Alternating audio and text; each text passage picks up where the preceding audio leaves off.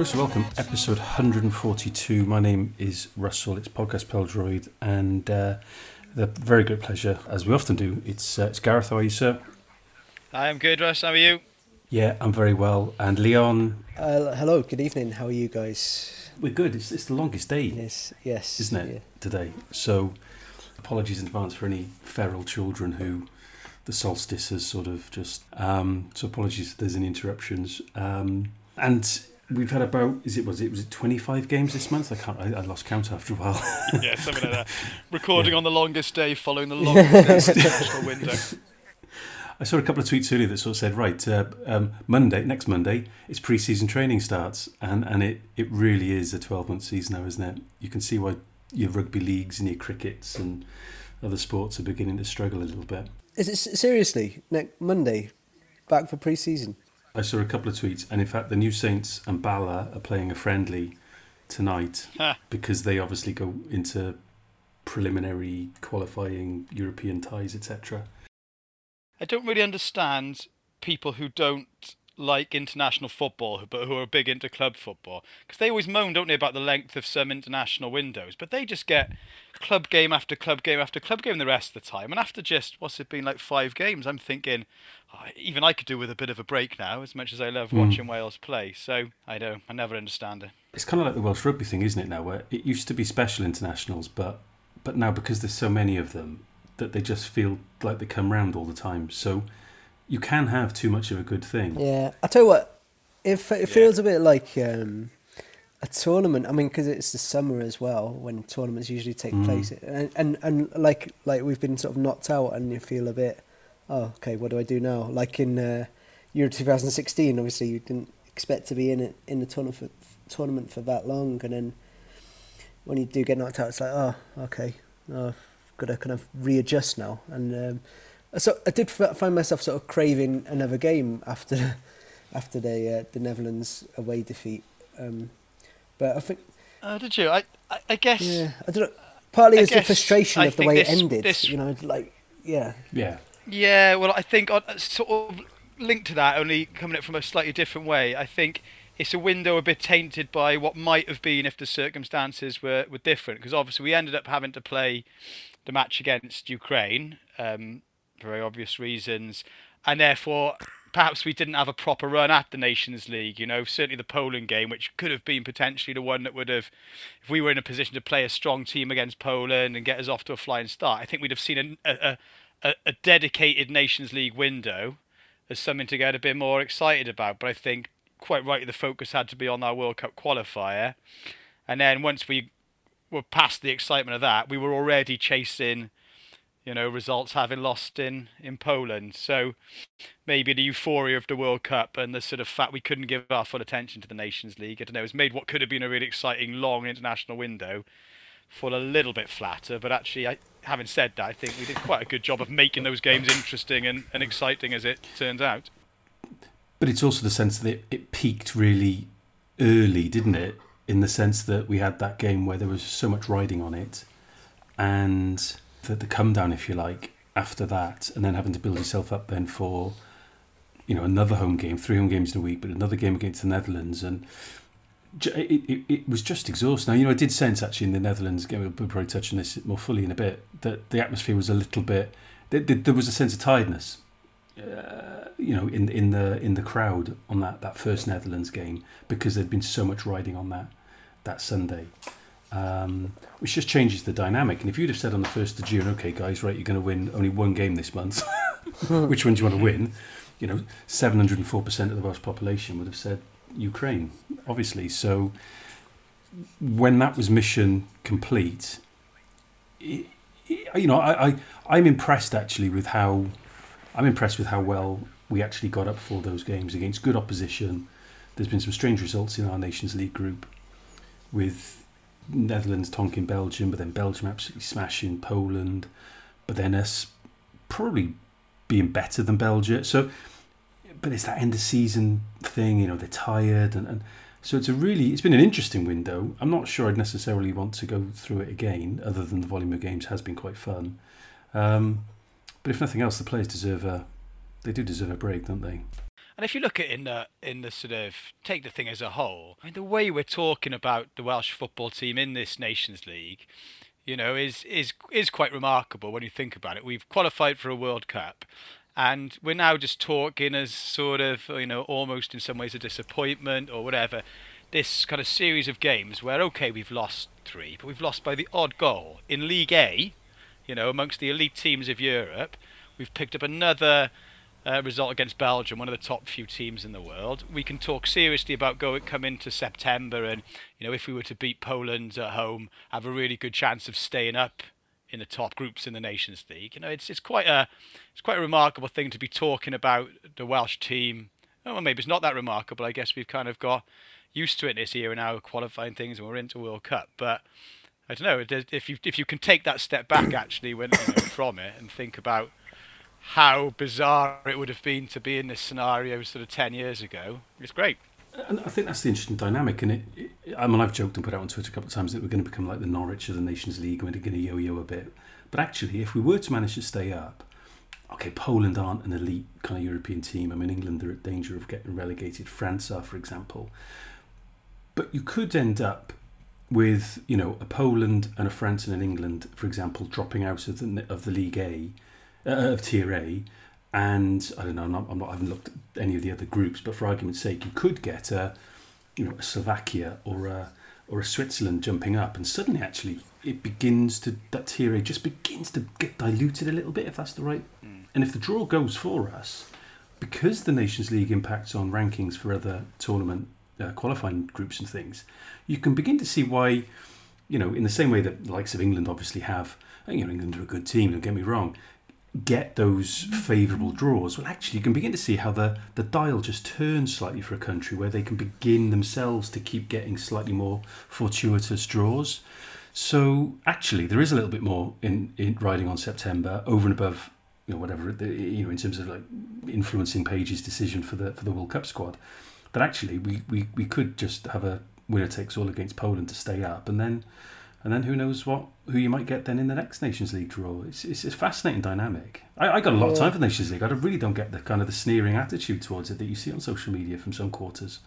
Oh yeah. Oh yeah, I, agree, I totally agree as well. But um, is the Poland game the second game of the two? So we go away to Belgium first, and then Poland home, and Poland have got Netherlands at home. I think. Is that the way the order?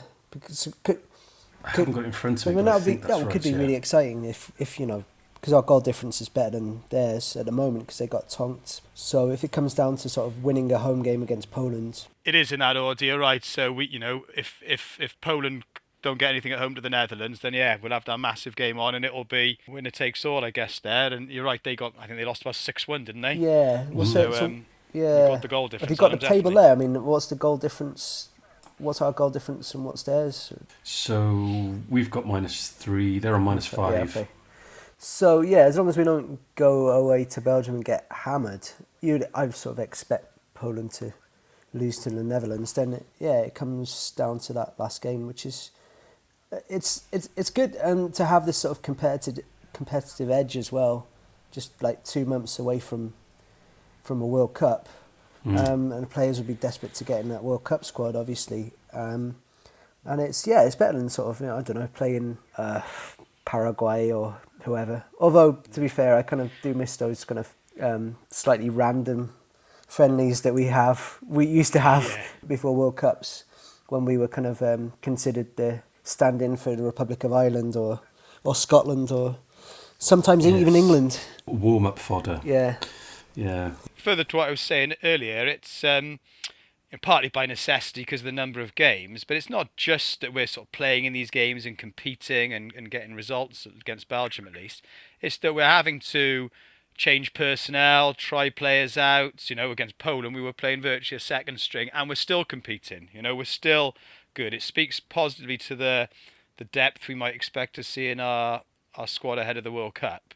Um, and I think one of the one of the comments on Twitter earlier on today in response to your sort of call for points was about, you know, is the team better than 2016? Maybe not, but the depth is most certainly there. And we, we in the sort of early gigs days when sort of young players were coming through, we cast quite a lot of doubt on whether that depth constituted strength in depth. But I think this Nations League campaign is suggesting that maybe it does. Page has consolidated it, I think.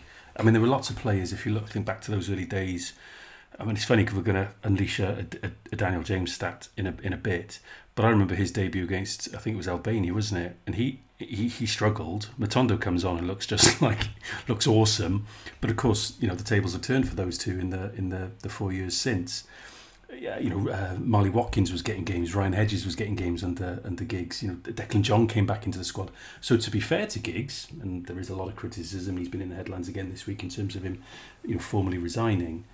To be fair to him, he did cast that net quite wide in those first few games, and probably if we look back, probably suffered in terms of one or two of those results, not least the Albania game. Page has probably got to, is, is, going to benefit from that, as, as indeed Giggs would have done if he'd have hung around as well, of course. But he seems to have consolidated it. So, notwithstanding Bro- uh, Nathan Broadhead got a call up, Wes Burns got a call up, it does seem to be getting a little bit harder to break into that squad now. And he did seem to want to make a point of getting a lot of minutes, or as many minutes as possible, using those substitutes, you know, the full five substitutes, or at least for most games. And it does seem to be looking to bed that squad in and if if it is, I think it's a fascinating conversation, isn't it? Fascinating kind of question.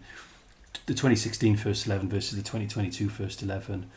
Oof, that's because you've still got some big personalities in that 2016 side who would have played, who you know know their way around a football pitch. But the squad, for sure, is a much much stronger proposition. We struggled, if you remember, to find 20 names. Let's be honest, for the year 2016 squad there was three or four names there of just people. Well, you know, it could have been anybody in a tombola.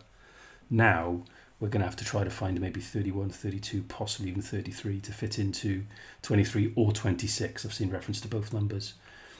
That's a hell of an evolution in, in only six years as well.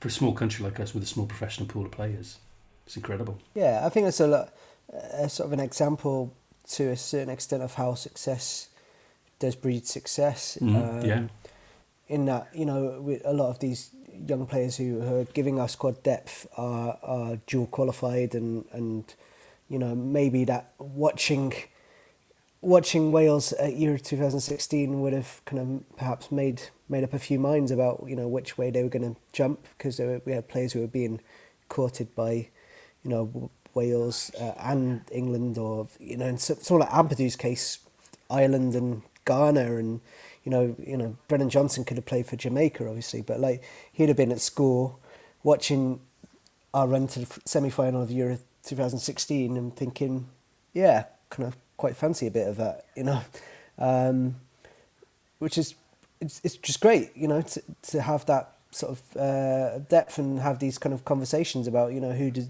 deserves to start and how do you fit Brennan Johnson in. Um, which is obviously a, a, a sort of talking point at the moment because he's had such a fantastic impact um, of late, and he's going to be a Premier League player. But um, these are great conversations to have.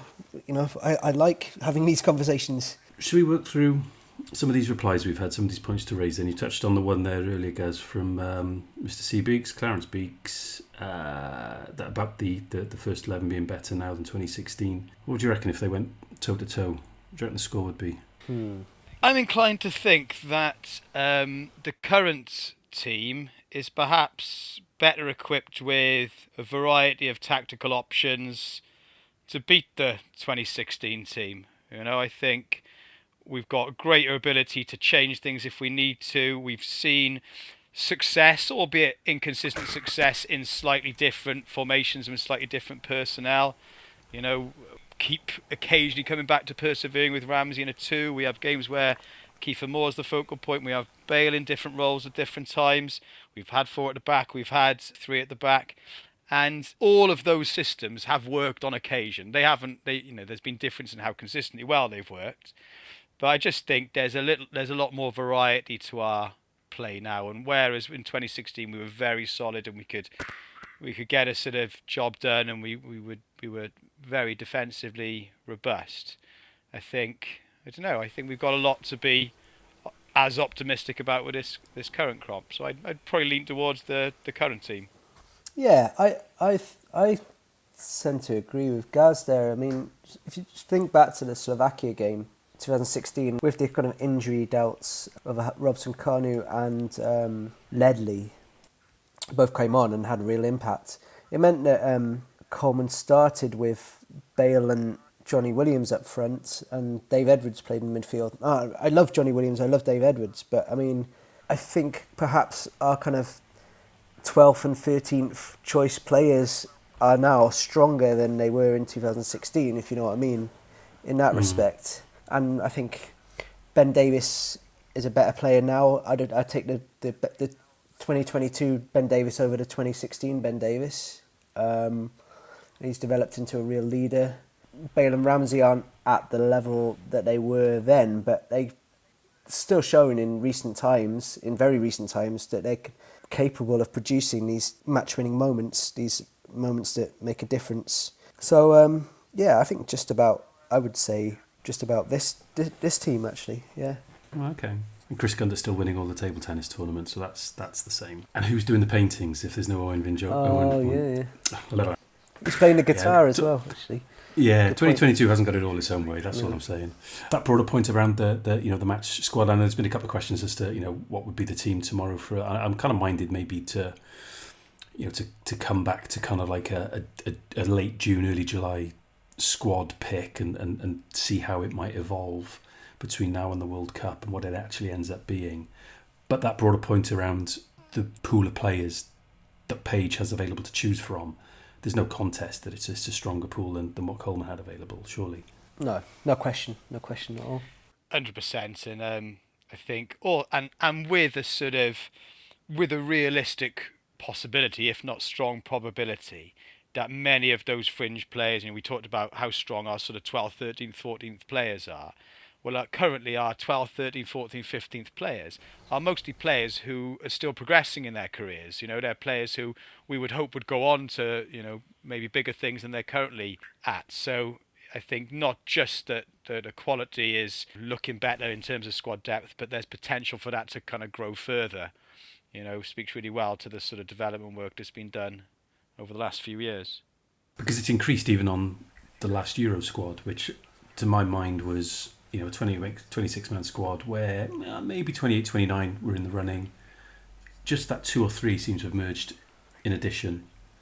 I mean, some fall away as well, of course, over the course of that. But but but overall, it, it's it's not just renewing itself; it seems to be growing, and I think that that's a terrific trajectory to be on. Then, when you look at then things like Euro twenty four, then and the next World Cup in North America, which I think is going to be even bigger again. So, um, yeah, yeah, it's it's, it's something really, really, really sort of promising. I mean, the under twenty ones, it doesn't seem to be anybody really busting a gut to leave the twenty ones and get promoted, or or for that matter, the nineteens. Owen Beck, we've talked about. Luke, Luke Jephcott has a lot of people shouting his name, or no, not so much lately. Isaak Davies. So yeah, yeah, Isaak Davies is kind of on the uh, yeah, yeah, yeah. There's another one, I suppose. Ollie Denham was called up to this squad as well, so that's probably uh, one name that might just become a bit of a bolter. Posted that um, a little bit the other a little bit earlier this week as well, and again there weren't there, there didn't seem to be many real. Well, I say realistic. I mean by definition a bolter isn't kind of realistic, but there didn't seem to be many credible then outsiders available now, but things can change. Um, I guess the one outsider, as, as it were, um, obviously who's had lots of caps, would be the extent to which David Brooks can can can maybe make it. And I think if he did, that's just a, an incredible story, and would and would, would be an absolute shoe in for mine, my 26 if he was fit and, and, and able to go. Um, but that'd be a huge ask of him. Um, but yeah, apparently it was in the in the change room in and around the squad as well during the month, which is just testament to the you know the spirit that that's that's in that it's in that squad as well, which is amazing. Well, you know, however the results go, however we'd have gone against Ukraine, you know that that's a given, which is which is something always to fall back on, I suppose. Yeah, yeah, I mean, uh, it's um, you just think with with it, you know, the season breaking in mid November, it's like three months. It's a quite a short turnaround, so it's um, mm. it'd be a tough ask for him to make it. I think, but mm. yeah, mm. Um, I mean, just um, I, I you know, it's one of those like no pressure. I'm sure, like when he's back playing and he's back fit and he'll be back in the Wales squad because he's such a talented player. I just think it's probably unlikely for this World Cup. But um, yeah, I wish him all the best. Obviously, it, it, lovely player, and um, it'd be great to, to have that, that option for sure. And you know, his time Yeah. will come again. I think one of the other sort of strengths of everything we've been talking about is, you know, we look we look to the future now, probably with the, you know, really positive outlook that says, well, it's a really, I I would feel really confident that we're going to be in the next Euros, and you know, maybe- maybe that's his time. You know, I, we we can feel reasonably confident we've got a chance of doing back-to-back World Cups because even in those years after Bale and Ramsey, which you know is, is probably likely by the time the next World Cup comes around, people like Brooks and Johnson and, and, and Neco and others who are going to make themselves really sort of important, established um, internationals for us by then. That to me still feels like a, a core group of players who can who can compete at a really high level and um, yeah, I think you know in years gone by, in, in 2016, serious injuries. Okay, you know, very different to sort of David Brooks' circumstances, but serious injuries to players. You know, in the in the lead up to World Cup, we were desperate to get them in the squad because we didn't really have anyone to sort of replace them if they didn't make it. If you think about Ledley and Hal Robson Kanu, how lucky we were that they sort of got over their Mm. late injuries enough to be in the squad. You know, there aren't that many players for whom we're that desperate anymore. Do you know what I mean? Because there's somebody else who could who could do a good job if they had to come in. I think for all of the pace that we've got wide, you know, in the wide channels, both kind of as attacking players, but also in the likes of you know Neco Williams as well, and, and, Connor Roberts is no slouch. Brooks, Brooks doesn't have kind of like raw pace. He's more of a floater, more of a flitter, and there's just this deafness to his play that I just think there's there's, there's something else that he offers in a wide or from a wide position, and I just think there's a little bit of variety there. But you don't take him if he can't, if you know, if he's not not able to, to, to play. I mean that, that that would be silly.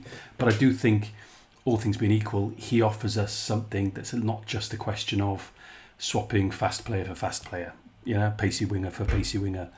That, that's something I'm really looking forward to, to seeing. But you know, you got to take his time. We don't want to rush him. I think as well, he's probably the is he probably the closest? Well, Colwill perhaps. Who knows? Maybe the jury's still out. Maybe in, in a couple of areas of his game. But Brooks is probably the closest we've got to an out and out replacement for for Ramsey in a ten role. Well, Wilson as well, maybe, but again, I'm not sure. But it's academic until he's he's back playing regularly and he's he's um, you know with his club. So um, wishful thinking on my part, I think. We've had a question off Welsh, Welsh football supporters: the Brennan Johnson versus Dan James debate, and Dan James still has a few mm, critics, which yeah, I can kind of get. I kind of don't get it, but I can kind of kind of see why there's why he gets it. He was the only player to start all of the games, which was incredible, really, given at the end of the season, and he put in a hell of a shift in them all as well. In some respects, he's one of our key defenders as well as attackers, which we've covered before. It seems strange then that he's the one that's that seems to be, or there seems to be a consensus around. Is he the one to make way for for Brennan Johnson, who who obviously made you know a, a terrific stake for a, a starting position in the last game? And I thought he was incredible. I think he was brilliant against the Netherlands, and his finish was was, was, was brilliant. But it's, it's it's a difficult choice that one. I'm not entirely sure that it No? that it is. Well, Brennan Johnson is is kind of incredible, exciting talent who's going to go on to play many many times for Wales. He's going to play many many times in the same team as Dan James, and I feel a bit sorry for Dan James in the sense that to whatever extent he does have his critics or people who doubt whether he you know he should be in the team ahead of Johnson. Presumably, what they point to is that sort of decision making when he has a little bit too much time to think about. If he's through on goal, do you think he's going to be able to be clinical and put it away? Does he always make the right decision with his sort of deliveries? And okay, no, no, he doesn't. And then along comes Brennan Johnson, someone who is, you know, clearly a more clinical, more sort of um, accomplished in terms of his decision making in the final third, and, and he seems to be, you know, he seems to tick those boxes in, in the areas where Dan James doesn't. But, you know, Dan James has the track record, and I think those people that that kind of doubt Dan James underestimate what a big player he's been for us over the last two, three years. You know, he without Dan James, right, we're not going to this World Cup. Right, the fact I- would go as far as to say in not so much the playoffs because obviously Gareth Bale's goals were were crucial, but in the sort of the qualification campaign proper, Dan James was our most important player, and he turns up in important games. You know, he scores the winner in March 2021 1 0 against the Czech Republic. He sets up the late winner in Belarus in a game we nearly sort of conspired to sort of um, lose or drop points in. Uh, he scores the sort of equaliser, make it two all in the Czech Republic. He sets up Moore's uh, equaliser against Belgium. You know, without him and those big moments, we're not going to this World Cup. And okay, we'd have probably finished third, and we'd have snuck in via our sort of Nations League record into the into a harder playoff. But why would we have done that? Why did we do so well in the Nations League? Because uh, we beat Finland twice. And why did we beat Finland twice? Because Dan James scored and got a couple of assists. He has big moments for us, game after game after game, and I'll forgive him, you know, the odd miss, the odd fluffiness sort of cross here and there, because he has a proven track record at international level of turning up for us. You know, turning up and performing and playing every game. I think the stat you're referring to there is he, he hasn't missed a game, what, since his debut or He hasn't. Thirty odd appearances or Well, something uh, I think like it, I think we got this confirmed by Hugh looking it up. But since he made his competitive debut, which I think was the Slovakia game uh, in which he scored the first game of qualifying for Euro 2020, he's started every single competitive game uh, over a four-year period. That's 32 games, and in that time, we've qualified for European Championships, of which we got out of the group and got into the knockout round. We finished top of the Nations League Group B to get promoted into League A, and we just qualified for a World Cup, including two very tough playoffs. So I'm I'm totally I'm totally 100% on board with what Gaz is saying here. I think people underestimate what an important player Dan James is for us. And just to go, and if it's a kind of a direct thing between him and Brennan Johnson, because Johnson is a, a, a finisher, and you know I love Brennan Johnson. I'm totally on the Brennan bandwagon. I'm I'm fucking driving that train, you know, as much as anyone. But look at the goal against the Netherlands. What, what does it come from? It comes from Dan James closing the player down in the midfield. Brilliant tackle. And not just that he dispossesses the player, but he makes sure the ball gets through to Harry Wilson, who puts in the pass. And then uh, Johnson has a chance to score and he puts it away brilliantly. But that it came from Dan James. So many important goals, as, as Gaz has mentioned, and assists as well. Lots of assists for Kiefer Moore. It was a brilliant assist for Bale's winner in Belarus, which didn't really get picked up on at the time. Absolutely fantastic piece of awareness that. Um, so for me, he's one of our best defenders, and you know um, he, his pressing is so good. It's so um, efficient in the way that he presses. He's one of the first names on the team sheet for me, and and that's not to say like it should be him playing instead of Brennan Johnson. But I, I feel like, you know, playing a World Cup in Qatar, okay, it's going to be winter, but it's still going to be hot. The substitutes are going to be really important in these World Cup games. And I think, you know, Brennan Johnson coming on for, for half an hour or 35 minutes might be more beneficial for him as well as, as for us than expecting him to kind of play 70 or 80 minutes in every game. And coming up against tiring defenders, that could be a, it could be a, a really good tactic. But you know, Dan James starts for me all day long. Yeah, I, I think so. I, I think it's the fact that the way we've sort of set up in most games makes it a direct choice between Dan James and Brennan Johnson because assuming we go three at the back and then Connor and Neco wide, then that leaves a couple of possibilities, doesn't it? It leaves the possibility where we pay, play uh, Kiefer Moore, which usually then means Ramsey sort of in a two with Allen plus Bale and one more, which would have to be James or Johnson. Or we don't play Kiefer Moore and we play Bale a bit more up top, and then we bring in another central midfield player alongside Allen with Ramsey playing 10, and it's still one more then out of James and Johnson. So unless we want to start thinking, oh, are we interested in going back to a back four to have a you know a slightly different attacking formation and accommodate both James and Johnson, then you know it's most of the time it's going to come down to who starts that game, and and for me it's it's it's going to be Dan James certainly for the foreseeable future as far as the the World Cup. I think possibly after that, there's a realistic possibility that we start to be thinking about our post Gareth Bale future anyway. In which case, the the question's pretty moot. So yeah, I I think we have a bit of a thing sometimes as Wales fans. I think it's an old Wales fan mentality. We've got this exciting new option, uh, and we want to accommodate them. Well, we're, we're not there anymore. We've got a, a team and a system and a way of playing where we pick the personnel to a greater extent for that system. Yeah, okay, we're never going to drop our superstars. We're going to build around them, but we don't need to sort of force or, or change what's worked for, to accommodate new players, talented as they, they are. When they offer a, clearly a better option than than, uh, than other players we've already got, then they'll they'll get their chance. And the other thing to say would be 100% on Leon's point. Any team that's ever done well at an international tournament will tell you it's a squad tournament, and you know games come thick and fast, and there will be a role for Ramsey and Bale and Kiefer Moore and James and Johnson and all of these players to be really important for us. Oh, and one more thing on that. Uh, sorry to add a little bit of pessimism to the conversation, but both Gareth Bale and Aaron Ramsey have made it to two consecutive tournaments for us fit. Right? Given their track record, is anyone really that confident that by the, between now and the World Cup, we have a third consecutive tournament where both Bale and Ramsey are there and able to play every game? You know, it might be that that decision's taken out of anyone's hands anyway, and we need to bring players through for players whose maybe fitness isn't there. So in those apocalyptic apocalyptic sorry scenarios, then you know maybe that's maybe that's how this issue gets decided. But I don't think it gets decided by pretending that Dan James isn't one of our most important players currently.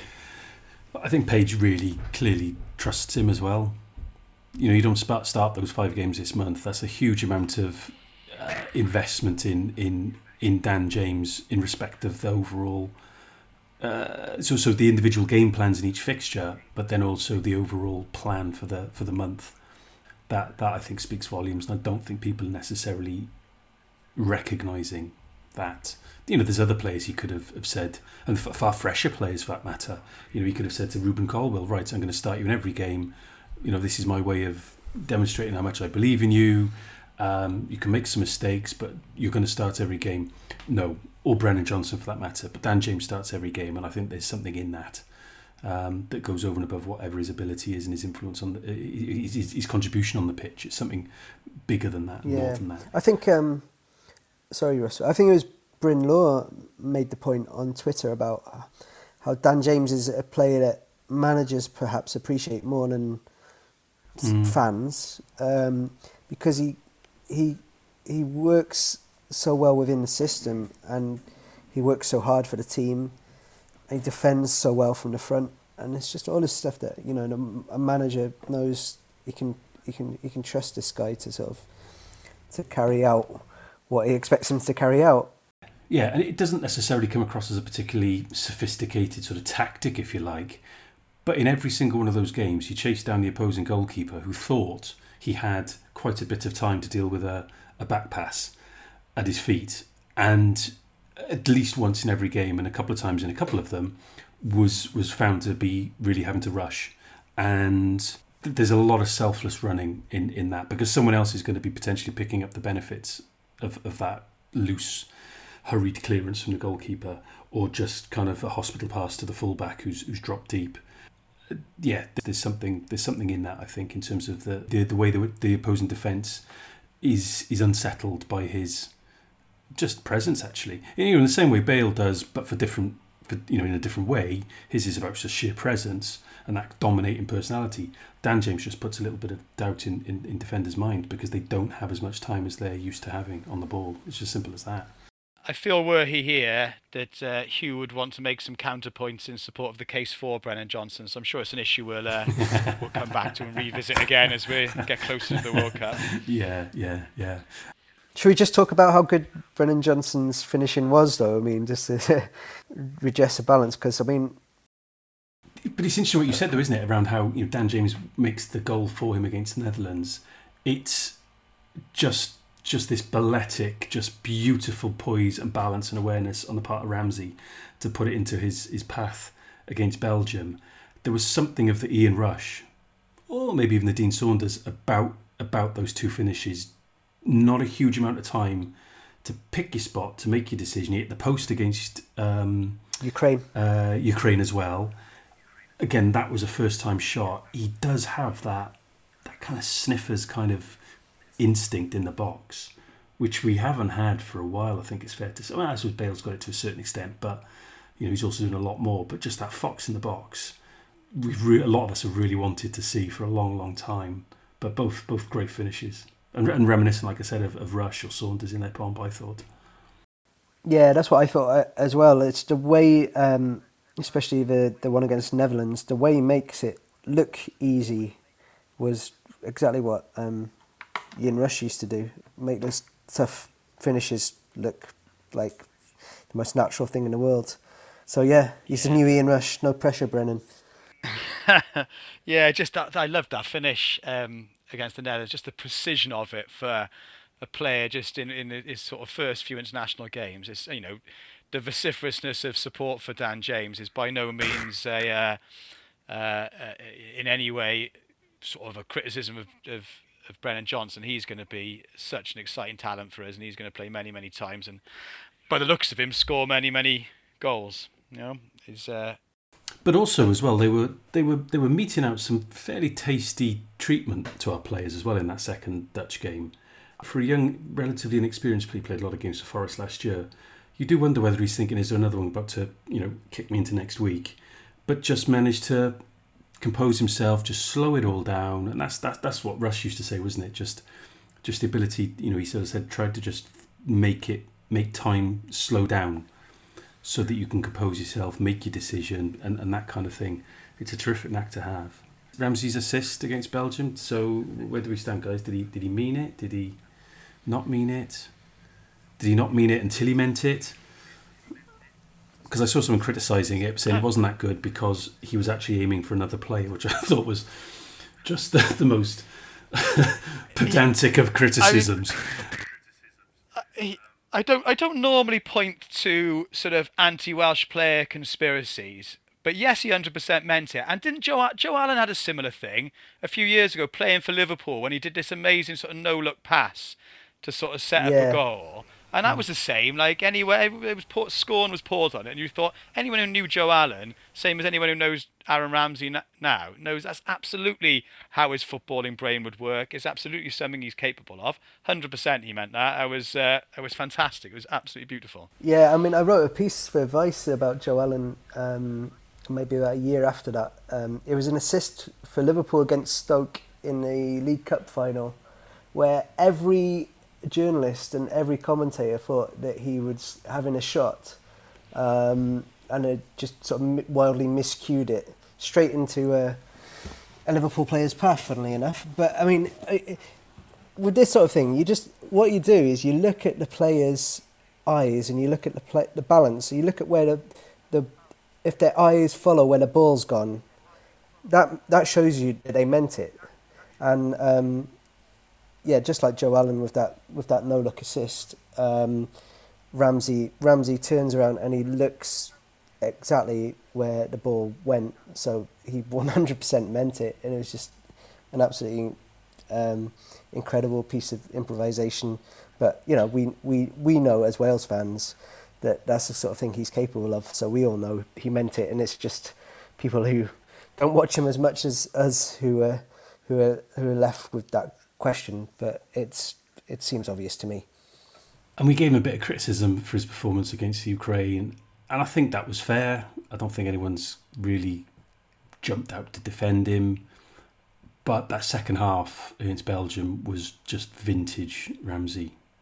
And I think what was the stat? He, he created more chances than the whole of the Belgium team just in that second half. Just I, I, it was it was it was like turning the clock back three, maybe four years not quite maybe 2016 summer 2016 standards but what we've grown to love and what we've seen you know quite a few times over the years you see it maybe less frequently or less routinely these days I, I just thought it was, it was vintage Ramsey. I thought it was just a joy to watch, absolute joy to watch. Um, and it wasn't just that that assist; just a lot of his other play was was, was terrific.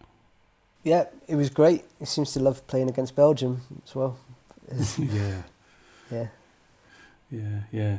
And uh, De Bruyne got subbed sort of first half. I mean, he was he was again he's a quality player, but he seemed to sort of his influence seemed to fade, and he. he he didn't seem to be hugely up for the June games in the Nation League, did he? In the way I was reading some of the comments and interviews, sort of stuff by, by all accounts. But um, Uh, he went off. Hazard came on, which is not a bad substitution to make, all things being equal. But um, Ramsey was the was, was the pick of all of those midfielders for me. Yeah, it's a great moment when um, not long after Hazard came on and he went to close Ramsey down um, by our goal line, and uh, Ramsey he just waited and waited and waited, and then kicked the ball against Hazard for a goal kick, and it was yeah, that was that was vintage Ramsey. Just little little smiles from Hazard and Ramsey, and it was good to good to see him enjoying his football because he, he's sort of had a tough sort of tough time of things on the field of late. So um, if he can get a situation Yes. sorted and, and go to this World Cup with a good run of games behind him, wherever that is, then we'll we'll benefit from that. he is capable of those vintage Ramsey performances still. He he isn't that old. If he can get himself to a reasonable level of fitness, and I don't mean sort of like uh, you know playing week in week out complete fitness. He rarely gets that point anymore. But if you think back to that Turkey game in 2021, when he's got enough fitness and when the sort of the occasion and tactically we're right, he can still put in massive vintage performances and he's done it again now and I you know I would have no doubt that he'll be capable of doing it come the World Cup. I just think he needs it's an important few months. Whatever happens with his club situation for the start of the new season, you know, he, he probably needs to think about it a little bit like it seems Gareth Bale's going to think about it. What's going to get me right for the World Cup? What's going to you know minimize my risk of not being ready, getting injured, whatever it might be. But if he can get that right, yeah, I think we'll see something magic from him in some of those World Cup games again.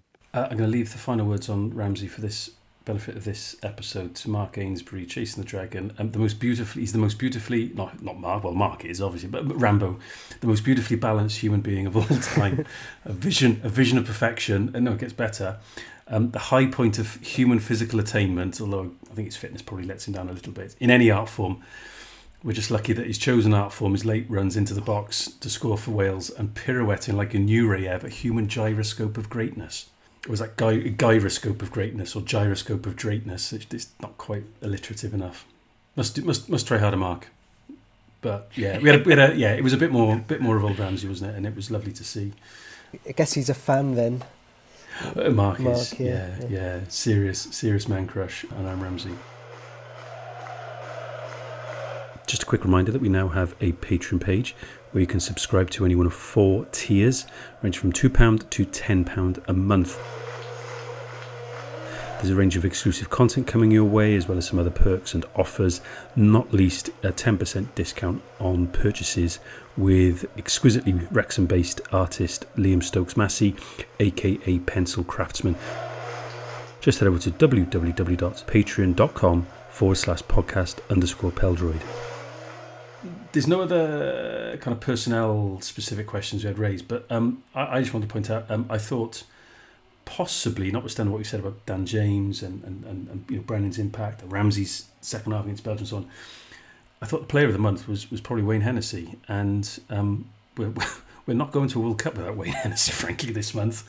And he pulled out some magnificent saves, which um, I wasn't sure he necessarily quite had, had in him these days.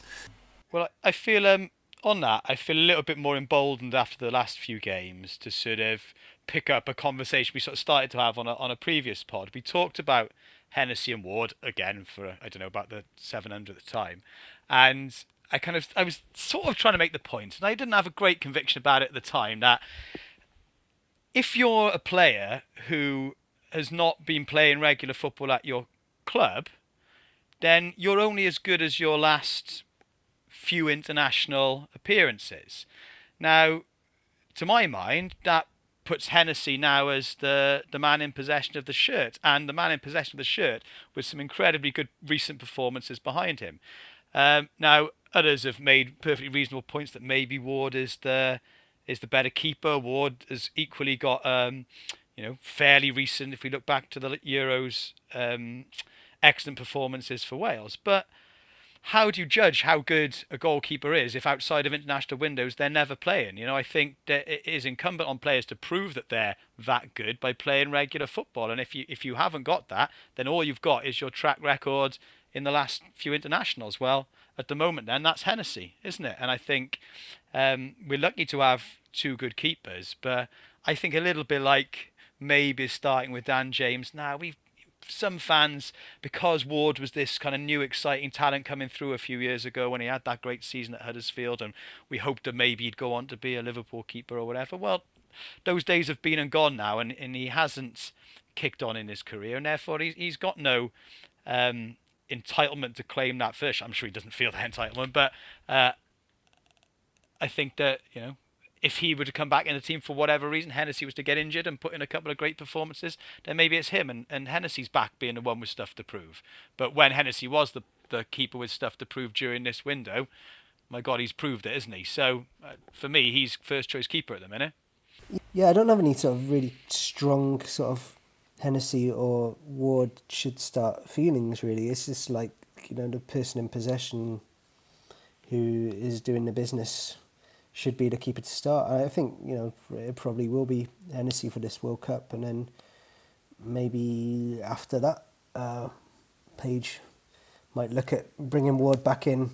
But um, no, it was fantastic this window, and um, given his performances and um, getting us to the World Cup, then Hennessey. um, probably deserves to be there. But having said that, it's funny because he put in that amazing performance against Hungary with the fantastic double save to qualify for the last Euros. But by the time the tournament came around, this shirt was Danny Ward's. So um, it doesn't concern me if one or the other is the first choice for the for the World Cup. No, and Page and Page has been and that example you give is shown Page has been willing to make that big call you know, in the context of, of the particular time when when it seemed right that it was Ward's time and Ward was the man in form and he'd had that so sort of good performances building up to the tournament, he rightly became first choice, and I think that judgment was vindicated by uh, Ward's performances at um, uh, in the European Championships. Uh, and equally, you know, Hennessey finding his way back into the team now, you know, vindicates him playing uh, most. Oh, okay, Ward got injured, but playing throughout this uh, international window most of the games. So I think as and when the time comes, Page seems to have been so far quite a good judge of you know who goes between the sticks. So I'm you know for all I've sort of beating the drum for Hennessey a little bit there, I I would um, trust him to to make that call. I would be interested to know what on what grounds they made the call. You know, to what in, in, what level of input does you know Tony Roberts have, for example, as the goalkeeping coach? It does seem to be an interesting uh, you know, the, the, calls they've made um, do, do seem to be interesting because, like you said, guys, it's not as if there's a huge amount of club form on which to base it. So there's obviously something there's something there's something else clearly informing it. It's not a random sort of thing. So I would be uh, would be interested in in in that. Um, the looking at it that's from a personnel point of view and just kind of the way the games went, we can't not focus on the fact that Lightning struck twice in the injury time against the Netherlands. I suppose there's two ways looking at it. Surely it wouldn't strike a third time in the World Cup if we would have played played them in the second round, which is you know there's a there's a reasonable chance that might happen. What was going on then? You know, is it is it naivety? Because again, to me, to my mind, you know, we've talked about young players, we've talked about young players tonight, but at the same time, we'll also kind of revel in the fact that you know Dan James now has you know almost 40 caps. Ethan Ampadu has almost you know uh, 35, 36 caps, whatever it is so yes, they're young, but it's not like they're inexperienced, and certainly not at international level. So, is it naivety? Because that argument didn't quite wash with me, um, and if it did for the first game, it, it didn't for the second. Um, what, what do we make of that? Is it just two lapses of concentration that can be worked on, or, or what? I think it's worth it is worth pointing out that it's not it isn't quite lightning striking twice in the same place, is it? It's lightning striking uh, and hitting. I don't know. Quite different personnel in those two moments. The first one, I think, I agree with you. The first one is more naivety because one of those two players, frankly, has just got to take a book in and take the guy out before he puts the cross in because the header there is, is, a, is hell of a good header. Um, and, you know, you've, you've, you've got to do what you've got to do in that, that moment to sort of give away a free kick and then hopefully you don't concede that goal. In the second game, it's, it's it's a bit of bad luck, and it is more on the personnel who are involved in trying to deal with that long ball that comes through.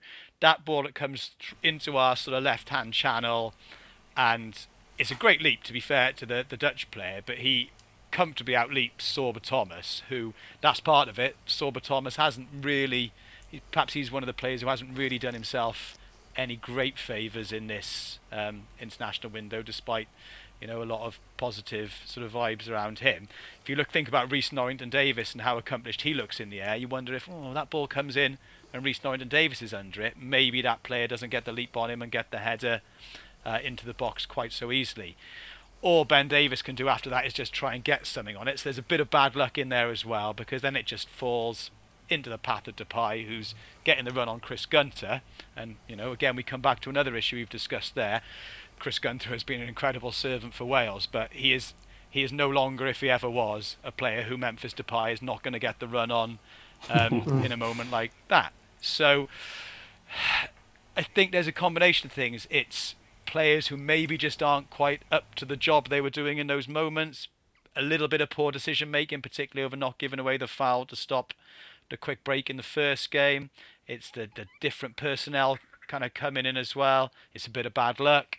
Um, I don't think it speaks to a worrying trend, you know, and certainly in terms of our, our best team and how they would deal in that situation and how they would um, defend those kind of last gasp attempts, even from a good team like the Dutch, to get forward. So I'm not, I'm not massively concerned by it. I think it's you know it's a useful wake up call to have, um, if anything, and you know something that the players involved will learn from. But I think if you've got Rodon in there, say in that second one, or if you've got um, someone else perhaps, uh, um, you know, on the, on the left hand side, maybe it doesn't happen because it's a pretty hopeful ball to start with. To be fair, isn't it? Yeah. Um, to go back to the first one, I mean, I can't remember who was on the pitch at the time, but um, I don't, don't think Joe Morrell was playing, was he? And he's someone who's picked up a few bookings for Wales, and he's sort of um, good bookings in a way. Like he's someone who knows when fouling is the right thing to do, even if it's early in a game. And um, I just wonder if, like, if Joe Morrell had been on, um, he might have taken a player out which is what needed to happen. You know, tactical foul. Yeah, had definitely gone off by that yeah. point. I can't yeah. trying to picture now. I've got a feeling Harry Wilson yeah. was one of the two. I thought who had the opportunity to bring him down. I can't think off the top of my head who the other one was. Maybe Colwill or maybe um, Matt Smith. Maybe. Uh, could have been, but um, either way, God, just do it. Yeah. Just you know, or not. You know, don't go it don't go going crazy or rash or try and injure the guy, but it was it was that kind of run where you know a little trip oh, and you know, yeah, just pull a, a shirt at least. You know, do a Chiellini. Yeah, uh, yeah. You know, it's it's yeah, it's got to be done. This you know last last minute of the game and.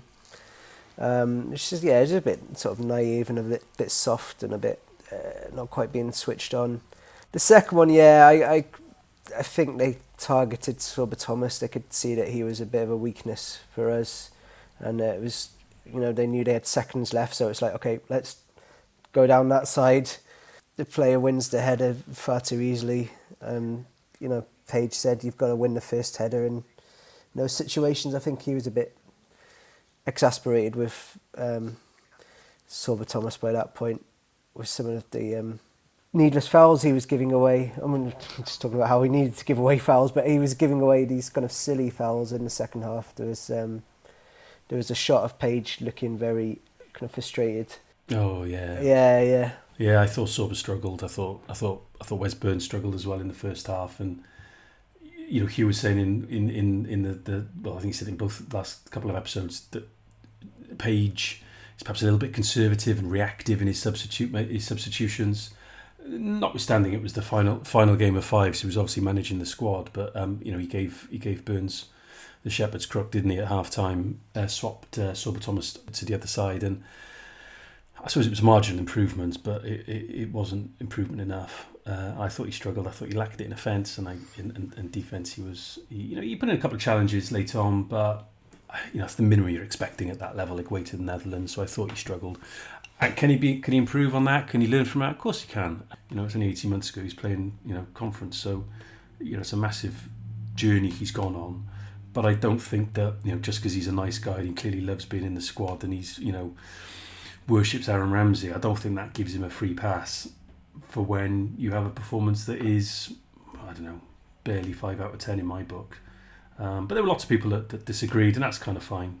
he might start to suffer with the makeup of personnel in the squad already because um, I think Hugh pointed this out on the last pod actually. When he came back into the Huddersfield team end of the season, he was playing on the left of a front three. You know, that I think someone else was in there, of wing back role by then. Um, and if that's perhaps starts to look more like his future, particularly if if he were to kind of get as far as the Premier League, I don't I don't think that maybe that's a place to sort of have someone with defensive frailty. So it might be that his future role is in, in more of a, an attacking role within Hudders, the Huddersfield team or wherever else. He's then, if that then is realistically the the role he could hope to play for Wales, he's into competition with a lot of other, uh, you know, talented players as we've discussed earlier. So he's he, if if if he's going to have a future as a prominent player for us, I think he's going to need to get better in that. Um, that defensive aspect in his game, but we'd have said similar of Neco Williams, probably wouldn't we, a, a while ago? So there is time.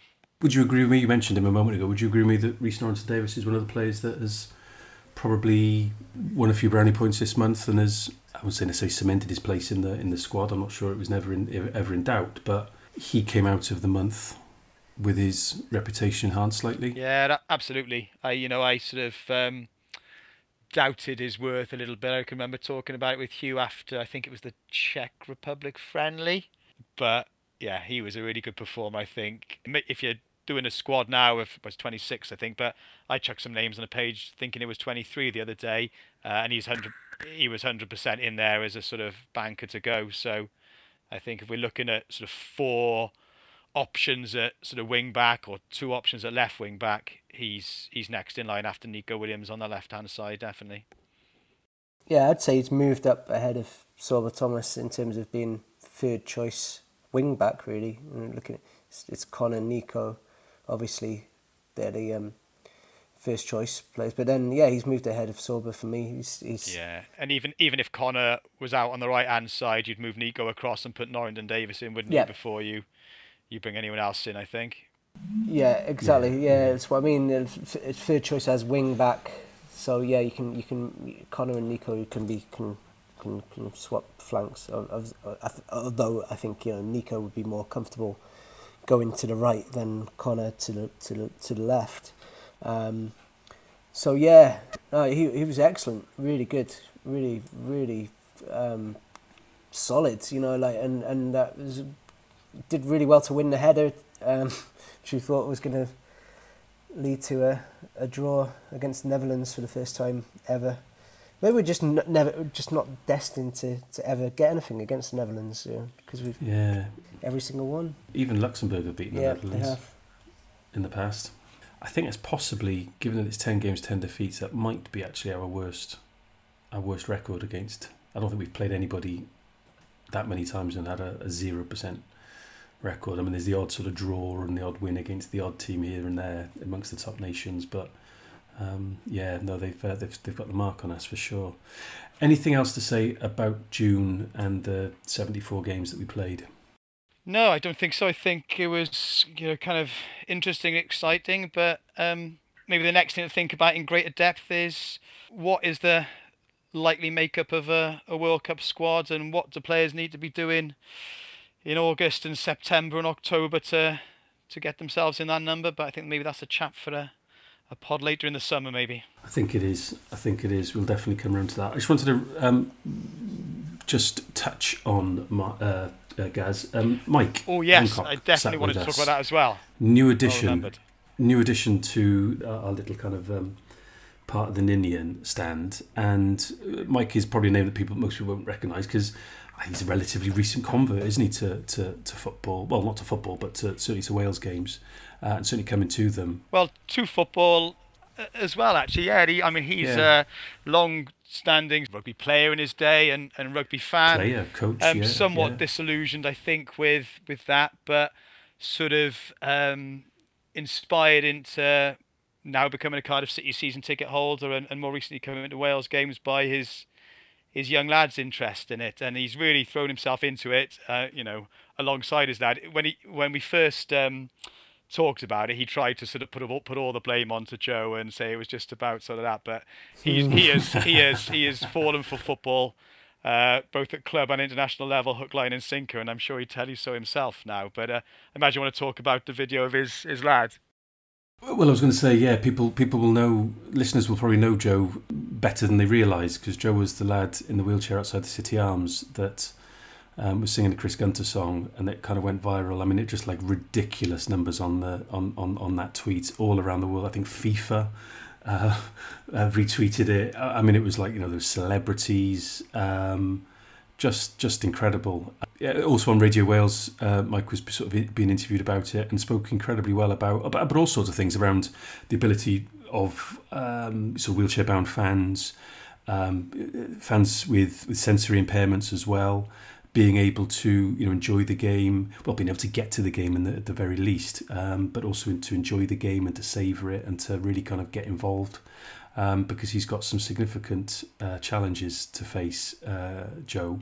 But yeah, no, it was just just just wonderful. I hadn't seen Mike for a while, and it was good to catch up. And just just really portrays what what it's like to go to Wales games at the moment really really well, and what it's about, and it being inclusive and good natured and um, yeah, just a credit to credit to the fans specifically. Uh, I think they were from Ynysybwl. That's what I picked up on. Most uh, definitely on, on the Radio if, Wales interview. So yeah, if you hear Mike on those interviews. Um, he talks about how that, that video was just a snapshot. You know, those that, that sing song and those mm, fans yeah. engaging with Joe went on for, for a long time, and you know it, it, it does speak brilliantly. You know, not that we need many reminders these days of the the positive culture, fan culture that sort of surrounds the the Welsh team. You know, it's a really um, beautiful thing to say. And and on uh, Mike and Joe and their family, like you're right about the challenges, but like to to meet Joe, and I'm sure those fans experienced it. You wouldn't know it. He's sort of an incredibly mm. sort of um, uh, positive, joyful young man. You know what I mean? And and to talk to him about football, like he's so enthused about it, and it's brought him great opportunities in return, like we saw there. You know, he, he's he's a, a massive fan of um, Tommy Doyle, who's been on loan at Cardiff City, and he's had opportunity to uh, meet um, Tommy a couple of times, and he, he kind of walked away from the last game of the season with the shirt and signed boots and all this stuff, and you know lots of interaction with with, with Tommy Doyle's family on on Twitter. Um, and it does, you know, it, it kind of reminds you both in terms of fans, in terms of organisations like the FAW, in terms of players themselves. You know, they they are easy to uh, it's easy to deride and chastise fans when you look at certain behaviours in certain contexts and players and whatever else. But um, you know, football creates, and particularly Welsh football, the minute creates wonderful opportunities in those kind of ways. And it was, it was lovely to see and, and, and hear that happen for, for Joe and Mike. That's so keep doing what you're doing, people. And he gets to save Wales in a World Cup at the age of ten, lucky yeah. bugger uh, and not and not in his, his mid forties. um, finally, but um, did you want to come in then, Leon? Sorry, oh, I, no, I just wanted to add, you know, sort of the, the, the clip, obviously, but um, you know, didn't know that uh, you, you you knew you knew the people involved. Uh, it's just really lovely that we have this. Um, you know, this really positive and fun and um, you know friendly fan culture that we're all really quite rightly proud of and we should be very like protective of because it's you know it, it, things can change and um, you know it'd just be really tragic to lose that and if we were to become some sort of like England light sort of thing. You know I love that uh, the football culture in, in uh, around the Welsh national team is so different to to, to England, you know, because so much uh, in Wales is just, you know, for for for Wales see England in terms of, you know, pub, public life and stuff. But, uh, uh, you know, we've uh, developed this kind of international fan culture in a very different way, and it's been a very organic thing through the through the fans, really. And um, I think we can all be sort of proud of that. And um, just, you know, just to sort of maybe give a bit of an example of this, um, I watched the Euro 2000. Uh, I watched the, the Euros final last year around at my neighbour's, um, and she's Austrian, but she was living in Germany during um, 2000 and the 2006 World Cup, and she was in one of the uh, cities where England were playing, and and um, she sort of she just sort of mentioned like um, that. Her experience of like coming across like thousands and thousands of England fans was just it was just so shocking to her to hear for her to kind of hear these songs and kind of see this sort of um, you know, violence that you know I don't know if it was and she saw any blood or anything, but it was just like this kind of the threat of violence anyway, and Mm, mm. and it, intimidation as well. intimidation, yeah, and and um, and my wife was there watching as well, who, who's Austrian as well, um, watching the game and saying, you know, she I'd taken her to Wales games and she just mentioned, you know, that's what I really love about going to see Wales play. It's just it's friendly, it's welcoming, it's inclusive, and she's always she's never felt unwelcome, even though she's not Welsh. Um, going to the games and. Um, and that we have a very very different culture around our national team to what to what England does, uh, and so um, yeah, it's all it's all good, and we should uh, we should be proud, but we should also be uh, protective of it as well. Mm, no, absolutely, and long may it continue. Um, which begs the question why um, South Wales Police seem to be so uh, um, on people's backs and filming fans on Womanby Street. Just, I mean, literally just around the corner. Well, not even the corner. Uh, I mean, about twenty foot away from where Joe was, was singing with those fans, which is the remarkable thing. So, um, Alun Michael, if you're if you're if you're listening, Police Crime Commissioner for South Wales, if uh, you want to come on and explain why there was that police approach to, to fans, particularly after that game, and it wasn't in um, uh, around uh, the Belgium game rather than any of the others. Genuinely fascinated because um, I'm not aware of any evidence to suggest that it's justified. But let's not finish on a downer. We're going to World Cup. We have a decent fighting chance of staying up in the Nations League. Joe went viral and put a smile on everybody's face. So um, yeah, it's um, yeah the world is the world's not too bad. It's uh, it's not great, but it's not too bad. Thanks for your time, gents. It, I, I would say it's late, but it, it's the longest day, isn't it, of course? So it still looks like completely daytime where I am. um, so, um, so yeah, so it's a bit disconcerting. But um, yeah, we'll catch up. Let's do that one around, you know, players, what their options are. Uh, we have a guest coming on, uh, probably, I think it's maybe two, maybe three weeks. I haven't quite pinned it down. We're going to be speaking with uh, former Wales international um, Paul Parry who uh, I think has an interesting career. We talk of Sorba, Sorba Thomas coming from non-league. Paul obviously did something very, very similar back almost 20 years ago, guys. Do you remember that? No, it wasn't that long ago, was it? When Well, was it? 20, 2003, 2004, wasn't it? It's quite. Blimey. Yeah, yeah, yeah. Yeah. Was this debut 2000? It was at Scotland friendly, wasn't Scotland it? When game, Ernie yeah. Ernie got the hat trick. It was Yeah, 2004. Oh god, yeah, yeah, yeah, yeah. 18 years ago. 18 Right. years ago, okay. fine. Blimey. Yeah. Yeah. I know. That made you feel old, didn't it? So, yeah, there's that. Uh, a couple of other things up our sleeve, I'm sure. But, um, yeah, I appreciate your time, gents. I'll let you crack on with your evening. Thanks, Diolch. Yeah. Let's go.